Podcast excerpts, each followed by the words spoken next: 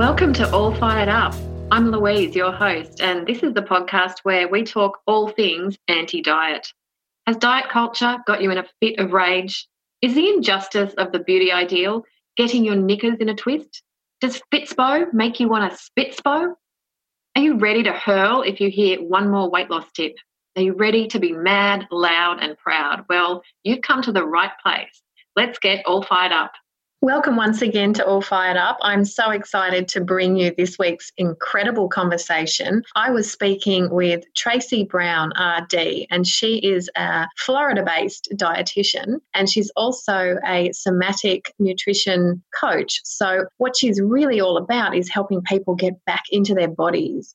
And we just had the best conversation about how kind of pissed off she is and also pissed off I am about sort of the general idea of trying to help people get better in a world that's just so sick and trying to help people get better with their relationships with food and their body when the entire culture that we live in just disregards that completely and actively makes us leave our body so, this is a really fascinating conversation, and I really hope that you guys get a lot out of hearing the ins and outs of embodiment and disembodiment and how culture impacts on that. And thank you to Tracy too for being so incredibly honest and frank because in this conversation she really reveals a lot about her story and her experience because in addition to being a health professional tracy has lived experience with an eating disorder. So it's incredibly real and incredibly raw and i really hope you get a lot out of it. So without further ado here is me and tracy. So tracy welcome. Thank you so much for coming Louise, thank you so much. I'm, I'm really fired up to get a chance to talk to you from a whole different country. So exciting to get to talk and touch people all over the world. And yeah. I'm here and I am super fired up about the fact that we've got to recover. And I use the word recover. That could be disordered eating, that could be diet trauma, but I'm super fired up about the fact and ticked off that we're going to have to like do it in a very sick Western culture. and what I mean by that is you doing your hard work, listening to these podcasts, doing your work with your professionals and your support groups, the reading the books, all the things you're doing, and then walking out the door out of your bubble and recognizing, oh my gosh, mm-hmm. like people don't get it that I am trying to like be okay with the body I have in a culture that every day tells me like you're too much and your needs are too much and what you're going for is too much versus you know mm-hmm. in terms of being okay with yourself so i'm pretty fired up about that today mm-hmm. and i mm-hmm. also want to talk about the role of how we've just been taught not to even know how to be in our bodies and mm-hmm. that is that's a travesty because our bodies have so much rich wisdom to mm-hmm. give us in terms of not just recovery but living more fully so i'm mm-hmm. glad to get to talk about all that kind of stuff today Oh, I just absolutely adore this topic because it fires me right up too. That this, as you say, it's like in the work that we do in the therapy sessions and in our lovely bubble like online communities, and you know, we are aware of what we're trying to do. And there's so much that we're trying to do. We're trying to be at home in our bodies, we're trying to resist that kind of diet mentality. We're trying to eat intuitively and move for joy. And we're trying to be just comfortable in our own skin. And it's just friggin' outrageous how all of that is sort of not the norm in our culture. What the hell?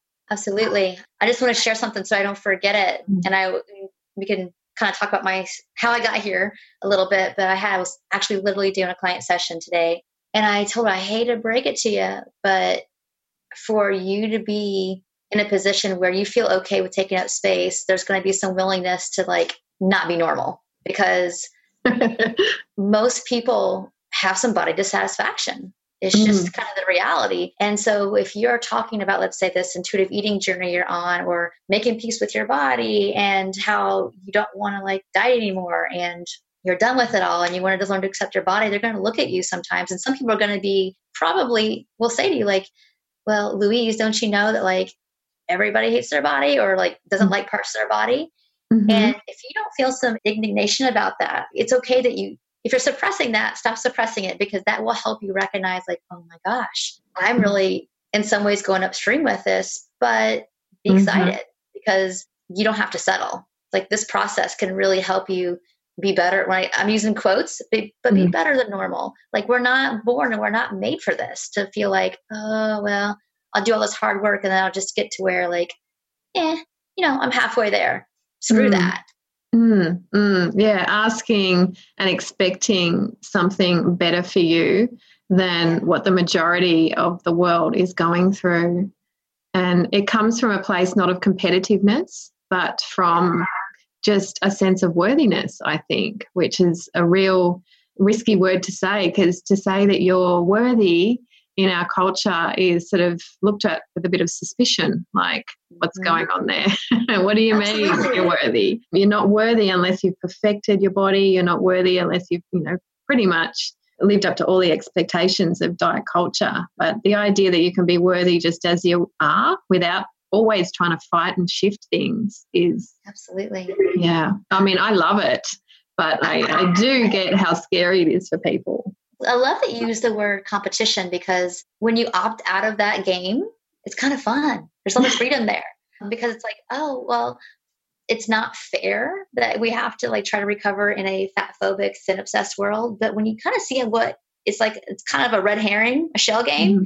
it's like mm-hmm. oh I don't even have to play by those rules anymore. I'm not saying that that's easy to do. You might not get there in the first six months or the first two weeks or the first two years mm-hmm. of pursuing intuitive eating or body neutrality or whatever labels you want to kind of call it. But it's like, just remember that this is just a construct mm-hmm. in terms of like that there's a wrong or right body to have.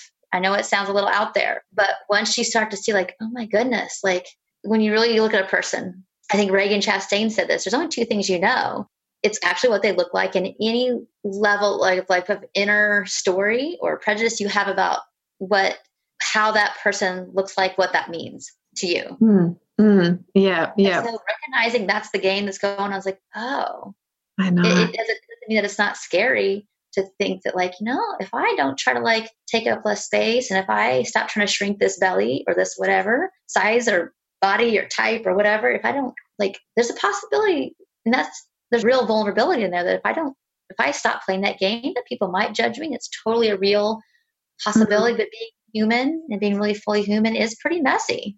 Mm, mm. Embodiment is messy, meaning like I feel stuff.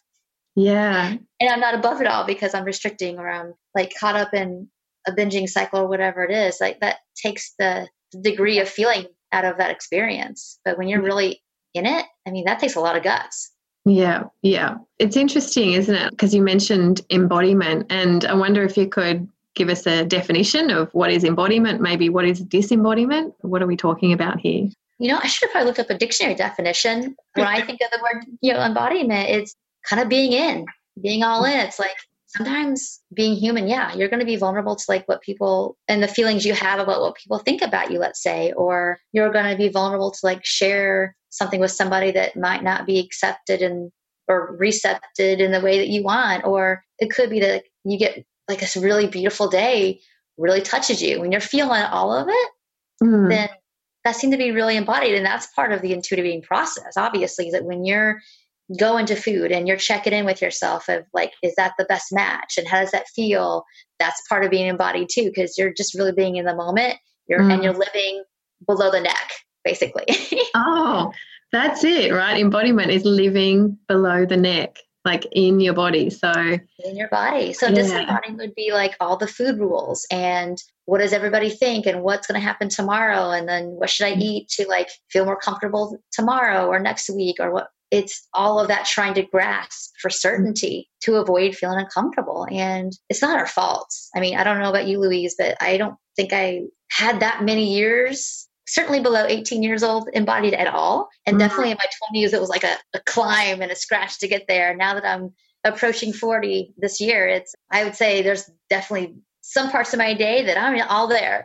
and then some days like, wait a minute, it's already 7 p.m okay, I got here somehow. And I think that's really human too, but I don't think there's going to be perfection in that. No, but it's about asking yourself, where am I in or am I out? And right. you're right. I mean, it's so sad, but I look at my life and I was pretty much embodied, I guess, like living from the neck down until maybe sort of eight or nine years old. And then I left. Like I realize now that that's when I left. That's when I started list. And when I say left, I mean, I kind of went into my head with my relationship with my body. So I remember Hilary and Dana from Be Nourished talk about this beautifully when they talk about most, well, uh, particularly girls, but a lot of um, kids are taught to disembody. They're taught to leave their bodies by being given messages from the world about what their bodies should look like, as opposed to what it feels like to be in your body.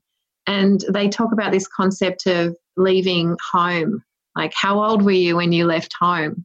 Which I think is lovely and also really sad because most of my clients leave home very early as well. And we stop living in our bodies and start sort of policing our bodies.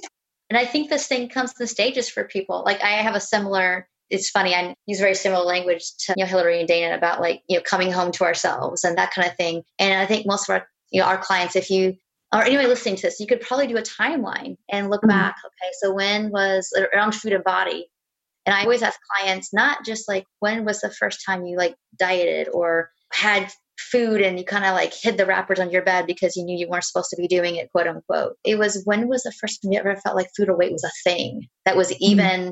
in your head because mm-hmm. little kids unless they're tampered with basically of like getting that message that your body's not okay or you need too much or what you want is too much or bad just our moment to moment oh i mm. want that or i don't want this or i'm full or i'm not and mm. or move and mm. i wiggle or i don't they're just I in think, their bodies i've got a, a six year old and a 10 year old and that they are both still in their bodies and it's delicious to watch i learn a lot from them Hmm. Yeah, so I think everybody, I would love that if they listen to this time that we're spending together and think about either afterwards or during it, just to take a second to do a little timeline of when was the first time you remember it being a thing. And for me, yeah, eight years old and being body compared to my sister. And then at like, you know, 13, when I remember my, both my grandmother and my mother, like destroying themselves about the size of their bellies. And it gave me this message of like, oh, it's not okay to even have a belly, like one that's actually mm. visible. Mm-hmm. And it, did make me pop out like, okay, I got to watch that.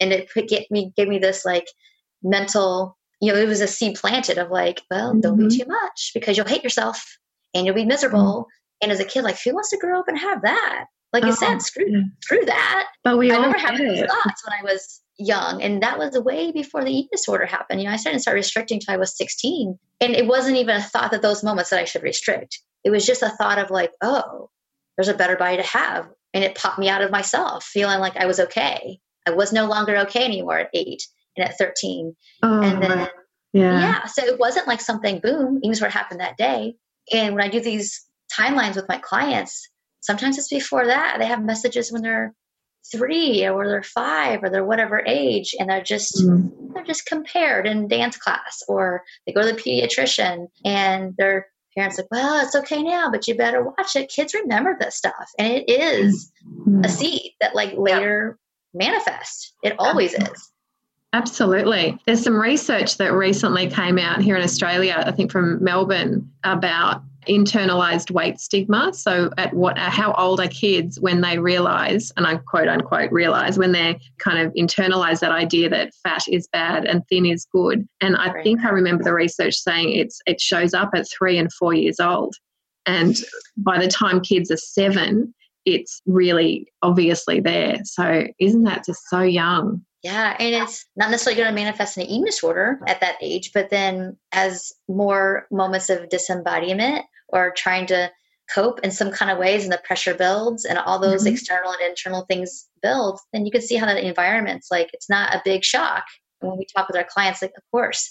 And I would say, Of course you're here. Of course. Oh, yeah. I'm always saying to clients, like, you didn't stand a chance of liking your body. None of us stood a chance of growing up and still being embodied and still being okay with ourselves. Like, we are so up against it in this culture. And you're right, not everyone gets an eating disorder from experiences of disembodiment.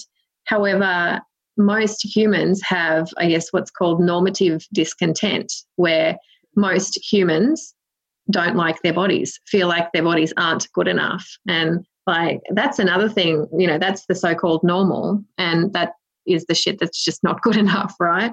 Absolutely. So, one of maybe we can come back to some of the, the somatic stuff that I know I haven't t- talked much about. I haven't even talked much about maybe too much about who I am and what I do and how I got to some of this, not only just being an intuitive eating I guess nutrition therapist and dietitian and embodiment coach and all that. So um, would love to hear that story because you know our stories are part of it.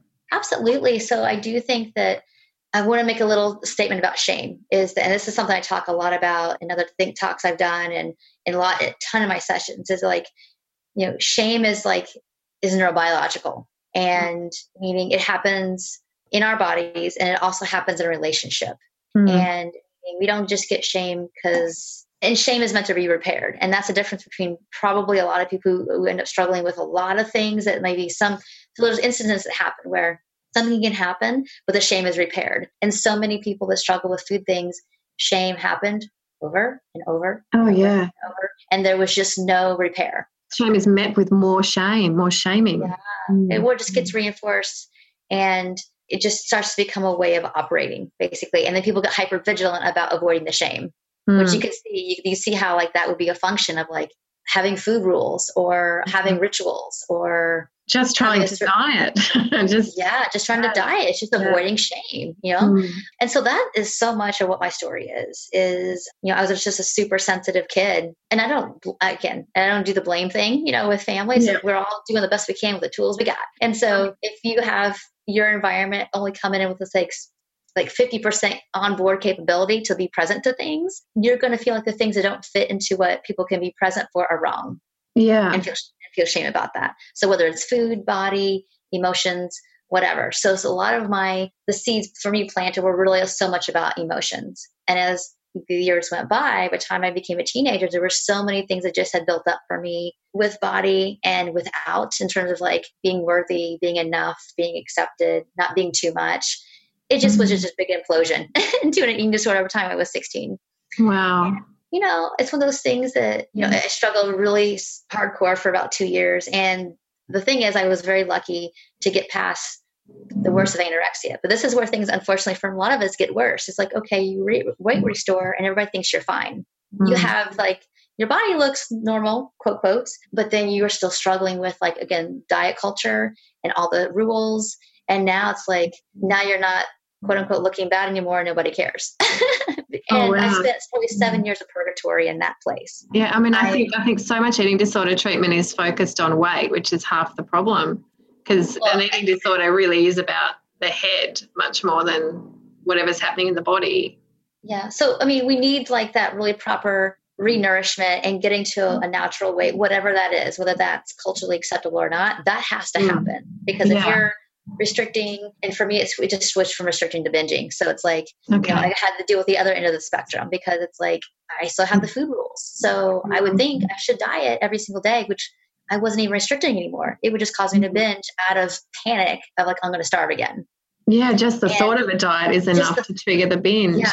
Mm. yeah. And so imagine you don't look like you're sick anymore, quote unquote. Mm-hmm. But I was just as struggling as it ever was when I was quote with the underweight label, you know? Mm-hmm. And so mm-hmm. this is a really important message I want everybody to hear is that it doesn't matter what the outside looks like so much. It's like if you're not renourished, it's going to kind of put you in this deprivation driven eating cycle. And I want you to stop right the second and give yourself some compassion because food has to normalize no matter what weight you are. Mm. And mm that has to happen. So anyway, that kind of like that place of being really at this point really wasn't that much treatment because the people I were with didn't understand that level one of weight prejudice and the diet culture soup we live in. I just mm-hmm. looked better and I was functioning better and I was in school. By the way, to be a mm-hmm. dietitian, of course, right? Uh, yeah. and what's funny about that is like as I was having these realizations about like, oh, okay, so when I think about not eating carbs, it makes a binge on carbs. So eventually it dawned on me by the time I was a senior year or last year in my undergrad to be a diet, at least the, um, not the, the internship part, but to be a dietitian, it was like, you know, I see all my friends around me who are all different shapes and sizes, I'm with them for a lot of meals, and they're bigger. So what makes me think that like they're not supposed to be what they? I started really questioning everything I was learning yeah. And I had the really blessed benefit of, of finding a non diet dietitian who just gave me permission to eat whatever I wanted. So here I am with this renegade dietitian. and I'm in my last year learning all this stuff about medical nutrition therapy and like good food, bad food, honestly. Oh my God. Like, Holy mm. cow. Like, and how to do counseling. And I'm like, if I I'm kind of screwed. Like if I yeah. don't find a way, because I can't collude with this stuff that I'm learning how to get free now. I've, I've learned about intuitive eating. This is like 1999, 2000. If I started really seriously with intuitive eating in 2003, but it took me a couple years to fully. I'm going to use the word surrender because I was still like one foot in both camps, which most of us do. So mm-hmm. again, have compassion for that. That it sometimes takes a little bit of time to be really ready for it. But I just recognize like, oh my gosh, I'm either going to have to learn how to be some kind of dietitian who gives people permission to eat and not care about their weight so much. And I had no label for that. Or I'm just going to have to go back to school for something else or just mm-hmm. whatever, because this isn't going to work. oh, wow. Um, so, so, again, like what you're seeing in the world as quote unquote normal was really different to like what's actually healthy for you. Right. So it's like if anybody can relate to this, I bet all our clients can relate to this. So here I am doing food journals for you know class to you know analyze yeah. and I'm faking them all. Faking every one because I know that what I'm really eating is gonna probably get like shamed in class. Oh wow. I'm sure you, are so not alone in dietetics in that. Right. So I share with my clients that like us non diet dietitians, we don't judge because it's like you're not gonna like blow our socks off, you know, if you come in here eating like whatever it is you're mm. And we've had to do it all to like really get free. So don't be mm. ashamed. but if you are, mm. we understand that when you think you're gonna be policed, it's gonna feel too exposing. Mm. You know, mm. if you're yeah. thinking you're going to get judged. So anyway, so long story short, I'm trying to be fast about this. Is that a couple me- meandering years, and I finally decided like, okay, I can't be a regular dietitian, and so I sought out some really excellent mentorship and training, and worked with a person for like nine years who was like steeped in. She's like the generation before us, and I was so lucky again to find her. Oh, who and, was that? Um, Karin Kratina. So I worked with her for about nine years and did like pretty hardcore weekly, many hours a week supervision for about three years with her and then went on my own i guess about four years ago and then, yeah just doing I, and I didn't really even have much of a career before this, to be honest. I was a little clinical, so I've always been health at every size, and I was again lucky to like stumble upon it because it's like, what am I going to do? I was in panic mode of like, I got to find something because otherwise I'm going to quit. But you knew, right? You knew deep in your heart that this was not safe. Like traditional dietetics practice wasn't safe. Well, it just dawned on me because of that shame mm. loop that people get in. It's like, I can't do this to people. There's no way that everything I went through can be for nothing. One, that like I could shame people the way that internalized voice was in me because I would just be doing the same thing to people. There's no way I could ever do it. You know, I couldn't even get the words out, let alone like live with myself. And mm just recognizing that like, and I knew because of all my struggles with like weight up and down. And even though I still ended up recovering in a privileged size body, you know the hell is there for everybody but it's especially hard for people who don't match the ideal and i recognize like that's just not ethical i can't do it mm-hmm.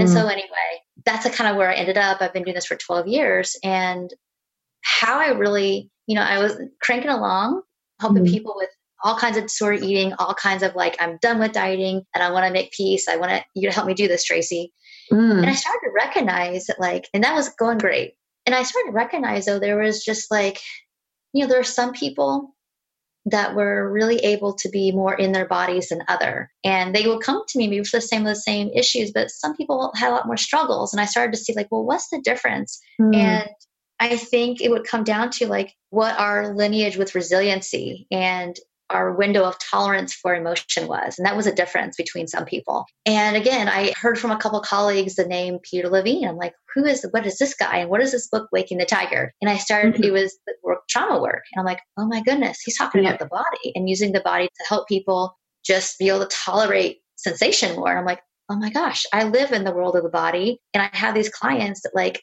they're doing good and all of a sudden the bottom crashes out and they can't feel their hunger and fullness again and they forget things and mm. they leave their body yeah they leave their body so much and they mm. can't stay in i'm like oh my gosh this is the missing piece at least what i thought it was this was like about mm. six years ago i stumbled upon this and this has been my rabbit hole ever since is teaching about how to just one little molecule and one inch of a neural pathway at a time growing safely in the body to be more embodied to not be so hyper vigilant and Mm. That's a neurobiologic thing. You can't convince people to like feel safer in their bodies.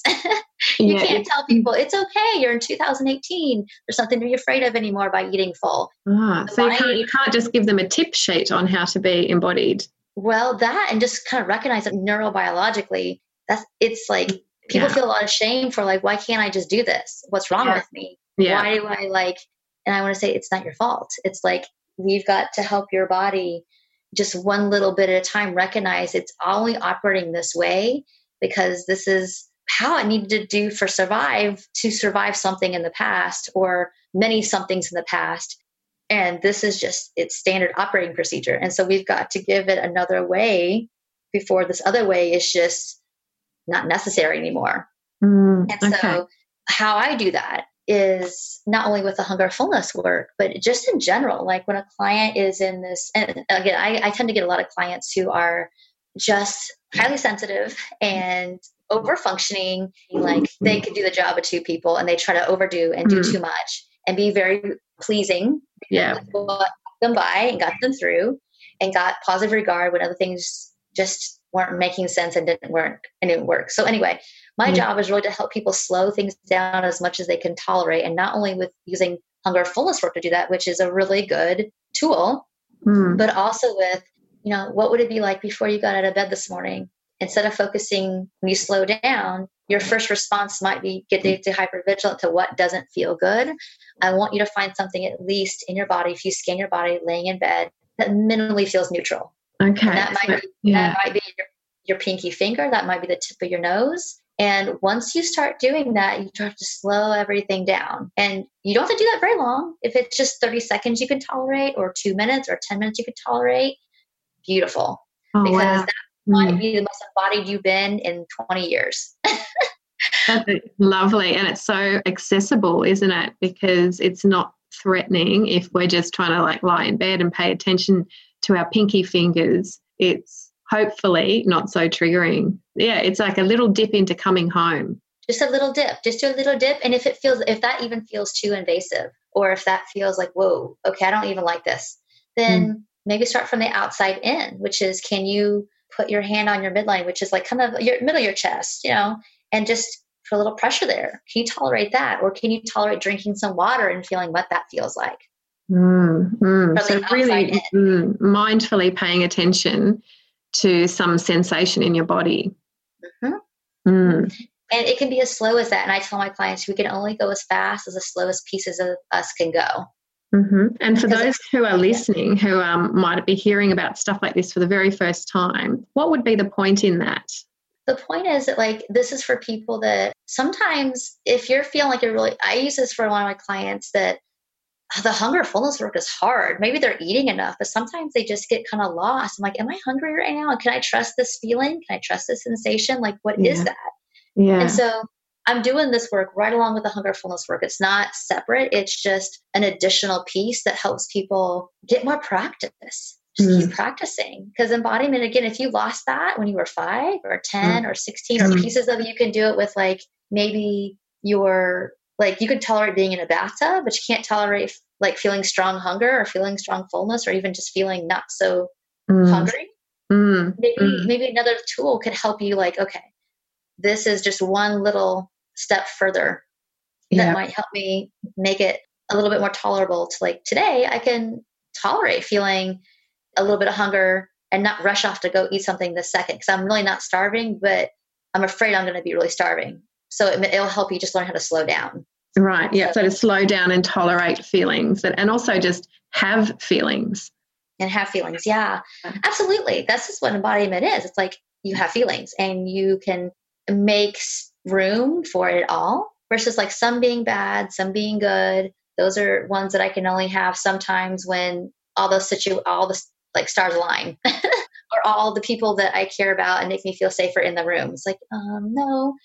Like, general resources are good and, and you want to start with that. But it's like if you're having a hard time going to a restaurant and eating and not feeling out of control, mm-hmm. and you can only do that when your friends are there, that's beautiful. That's a good start. But eventually we want to be able to do that just because you're an adult and it's sometimes nice to go to a Starbucks and have a latte and a scone and be okay with doing that.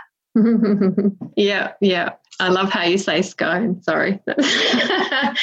Distracted. But yeah, so it's embodiment, it is complex, but it's like foundational in terms of recovery for like and I'm talking like I mean by the sound of it, that was the key to your recovery to, yeah, to do was, this I, stuff.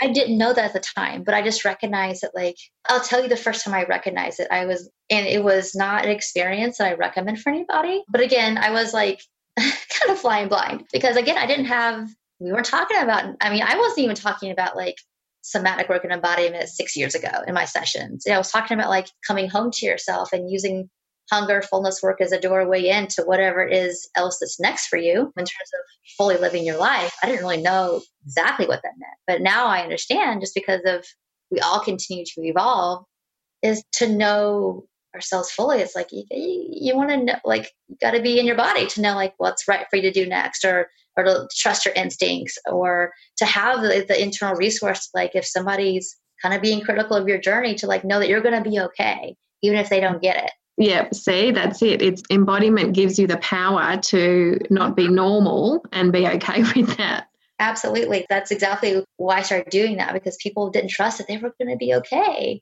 If I eat more food and I gain weight, I don't even know how to do that. Because again, that was so fractured when we were so young. So you're relearning that. And and part of Louise why I know people like you and I work so hard is that we want to be able to co-regulate with our clients to like learn how to do that. That's why relationships are so important in recovery and why isolation is the worst thing ever. Mm. And so we mm. got to find some people that we can be around. Yeah, we need to find people who get it. Mm. Yeah, we. So if some people don't get it, well, we got to keep keep going and not stop.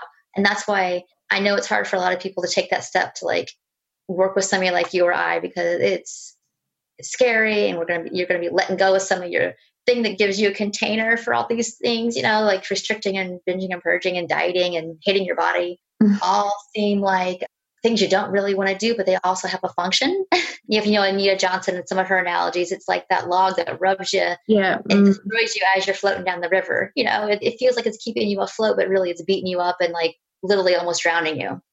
Yeah. Yeah. But so to do that is really pretty provocative to come to somebody like us. So you know to take that leap's a really big deal. So that's why we work so hard to be as embodied as we can on any given day you know? Yeah. What i love about embodiment is the sort of unshakableness that it gives you.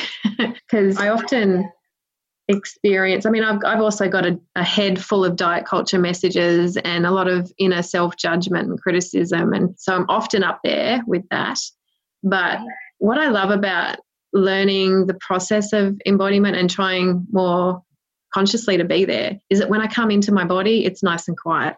No matter what's going on, it's just there. It's just like this quiet, still presence that's, you know, it's still telling me a lot.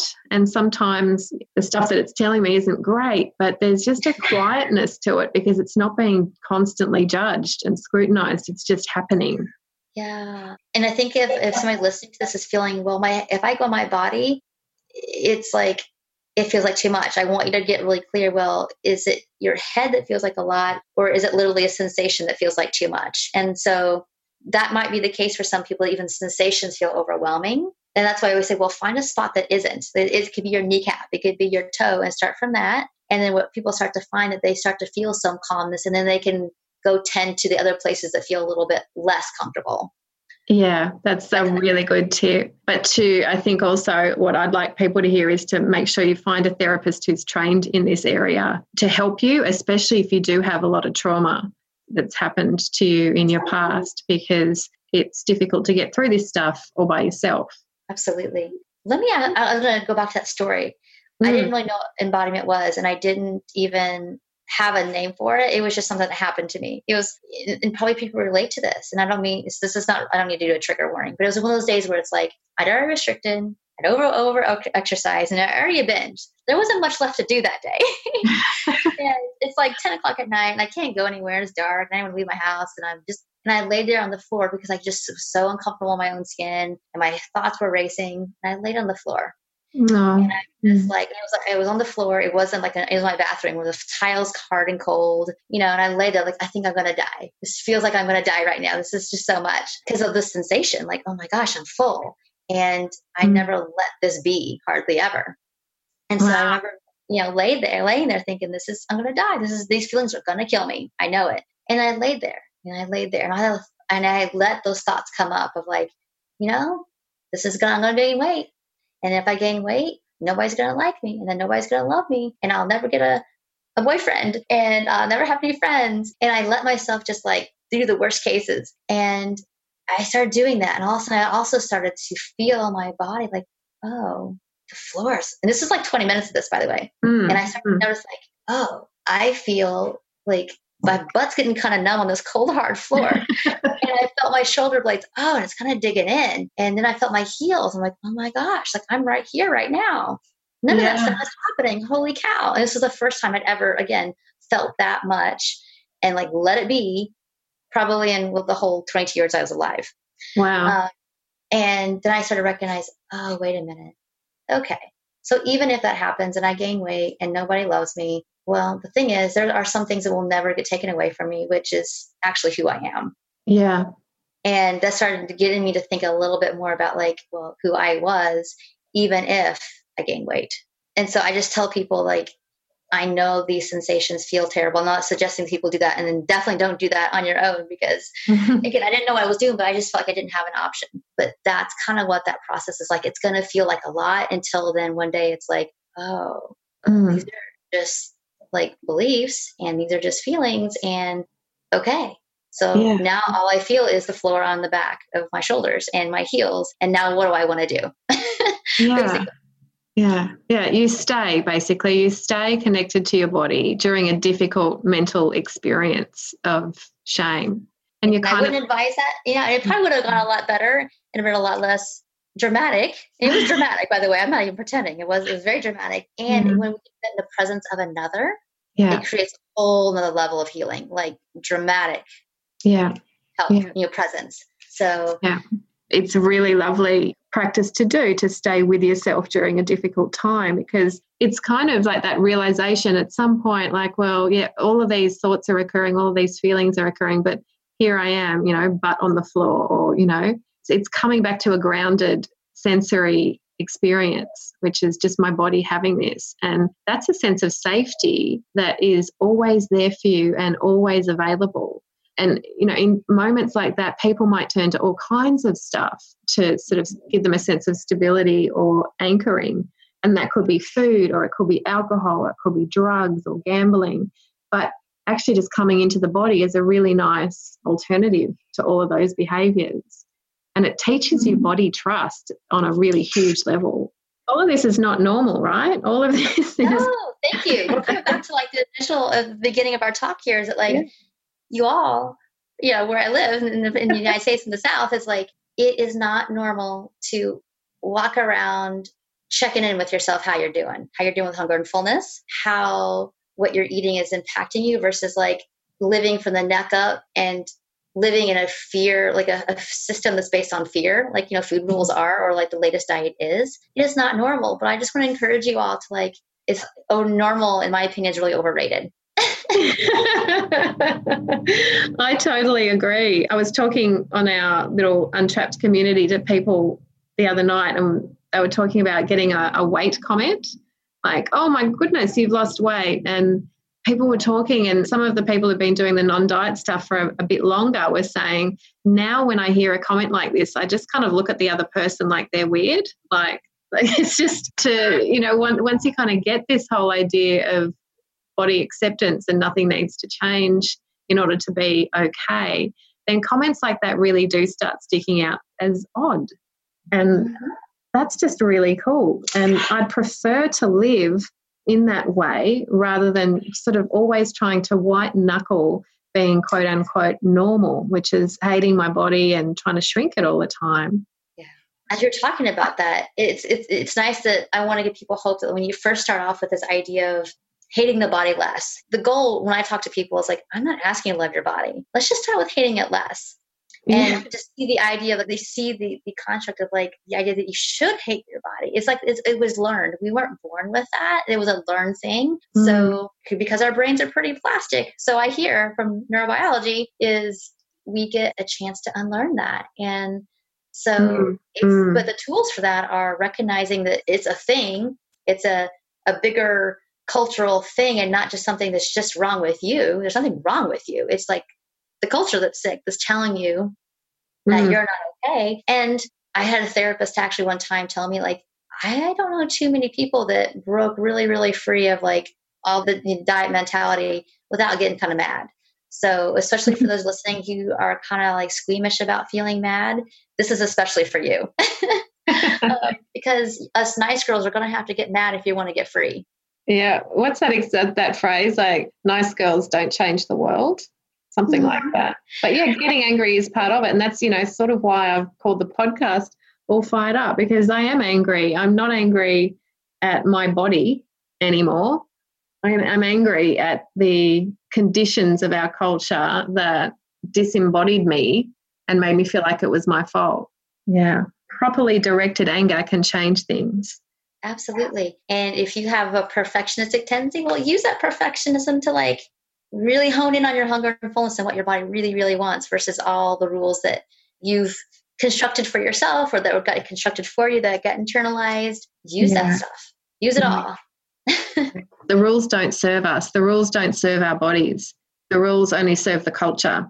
And once you see that, it's like stepping outside the matrix and looking in and going, well, I don't really want to live in there anymore. No, thank you. Yeah, absolutely. That's right. That's right. Yeah. Oh, this is an amazing conversation. This is so good and it's it's lovely to hear that you're doing so much awesome work on such a really deep somatic level with people. Yeah. Well, I just found that like again, we all need to go at different paces with this. And as dietitians, we weren't really trained to like go at this like kind of slower body pace and go up, I call it body time. Lovely. Uh, yeah. So it's like body time is a whole lot different than head time. I think I've actually read and I have to find the refund the research. So again, you don't have to you don't have to go everybody like quoting this from me because I don't have it like quoted right now or the original source. But, like I've read that like cognitive time is three times faster than body time, which it oh, takes some time to mm-hmm. like let's say you learn about intuitive eating and you read the book it's going to take a while for that to feel like a yes in your bones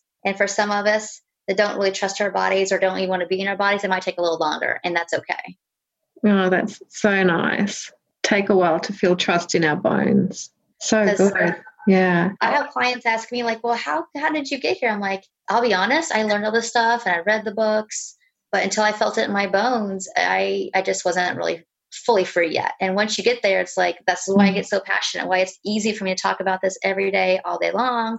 It's because I live it and I see the fruit and the freedom of it.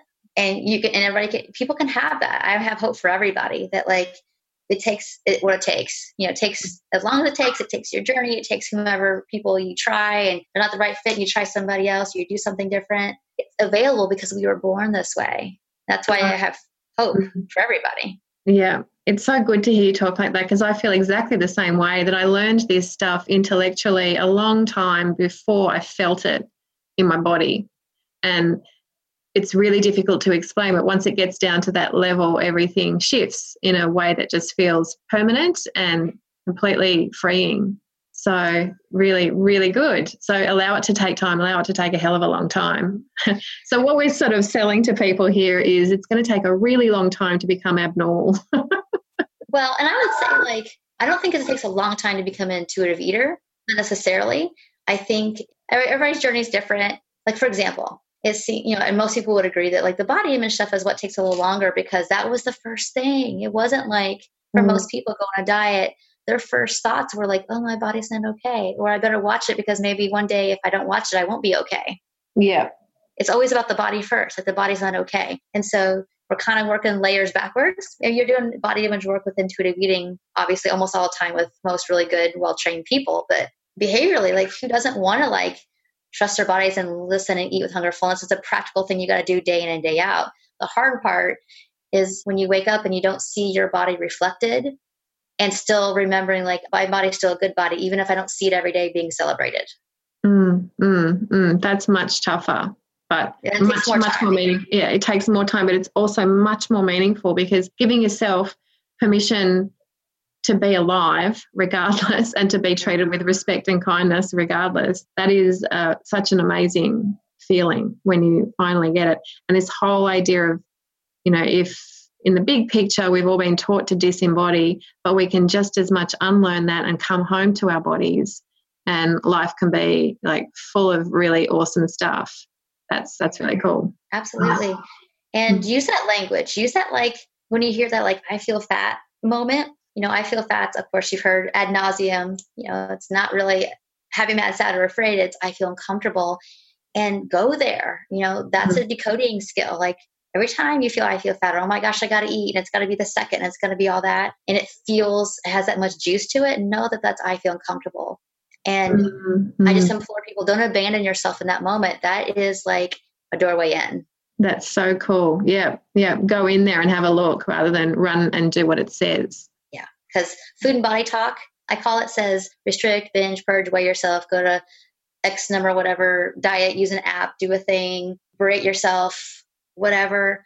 That's changed the body game to fix the I feel uncomfortable. We uh-huh. our other alternative is to like, huh, what is mm. you know, this is my doorway in. What is the message of this? I feel fat, or oh my gosh, I got to eat, mm. eat, eat, yeah. eat, whatever it is that we're going through. Yeah. Is this go, is go into the uncomfortable? Is, yeah, this is code language. this is code mm-hmm. language wanting your attention, and that's really also very a loving, compassionate, mm. embodying thing to do because it's like, oh, I'm feeling discomfort as a human being. What do I need? Mm, mm, beautiful. Yeah, it's turning towards yourself rather than away yeah, absolutely. Mm. Oh, thanks for such an amazing conversation. Oh, well, thank you for having me. It's I feel privileged and blessed to get to like be where I'm at and talk to people about this, and it's just an honor. So thank you for having me. Oh, thank you. And I'm sure this will not be the last time we speak. So keep up the great work and look after yourself. Oh, Louise, thank you so much. Take care, and I can't wait to talk to you again. Awesome. Take care. Thank you, Tracy. What an amazing conversation. And I really enjoyed speaking with her today. I love getting deep like that with all of this kind of stuff and unveiling the complexity, but also the hope of this non diet approach. So thank you. And that's it for this week. Next week, I'll be back with a huge steaming pile of diet culture filth that we can rake through. Thank you so much, everybody, for continuing to support the podcast and get in contact with me and let me know your thoughts and reactions to the various topics that we've raised. And of course, if you're pissed off about something and would like to unpack it here on All Fired Up, please send me an email and let me know what's annoying you. So, louise at untrapped.com.au, and we'll see what we can do about that. And of course, if you like the podcast, please don't forget to subscribe. Go to iTunes and sign up so you don't miss an episode when it drops. And help us improve our ratings so we can get the message out to more people by giving us a lovely five star review and telling iTunes how much you love us so we can get this message out further and topple the diet culture. If you're interested in learning more about the science behind the anti diet approach, then go to untrap.com.au and download our free ebook, which is called Everything You've Been Told About Weight Loss is Bullshit by me and Fiona Willer, who's an advanced accredited practicing dietitian here in Australia and someone who is really good at skewering the weight science and helping everybody get a more rounded picture of what the science actually says and how we can look after our health in a way that's not always obsessed with weight. And if today's podcast has got you thinking about your relationship with your body or with food and you're kind of interested in getting more in there, then think about joining our Untrapped community because Untrapped is a three month masterclass, really, of information and experience and exercises and just a whole pile of stuff that really I help people to do in therapy. And this is all sort of put together in a beautiful three month long program called Untrapped. And it really is changing people's lives and changing their relationships with food and their body and movement in really lovely ways. The information in Untrapped is not just me and my clinical experience, but 12 other incredible anti diet health professionals that you really will just learn so much from. And of course, our beautiful online community, which is just so active and so supportive and so lovely in helping people get through in this culture. And I think after today's topic, it just comes more sharply into focus, doesn't it? That when we're trying to get better, in a sick culture, it's really difficult. And it's really important, I think, to have a sense of community and having other people around who are kind of your tribe, you know, having other people around who get it and who can support you in your anti diet embodiment journey. Okay, that's it from me this week. Thank you once again for listening, and I will speak to you all next week. In the meantime, trust no one, think critically, push back against diet culture, untrap from the crap.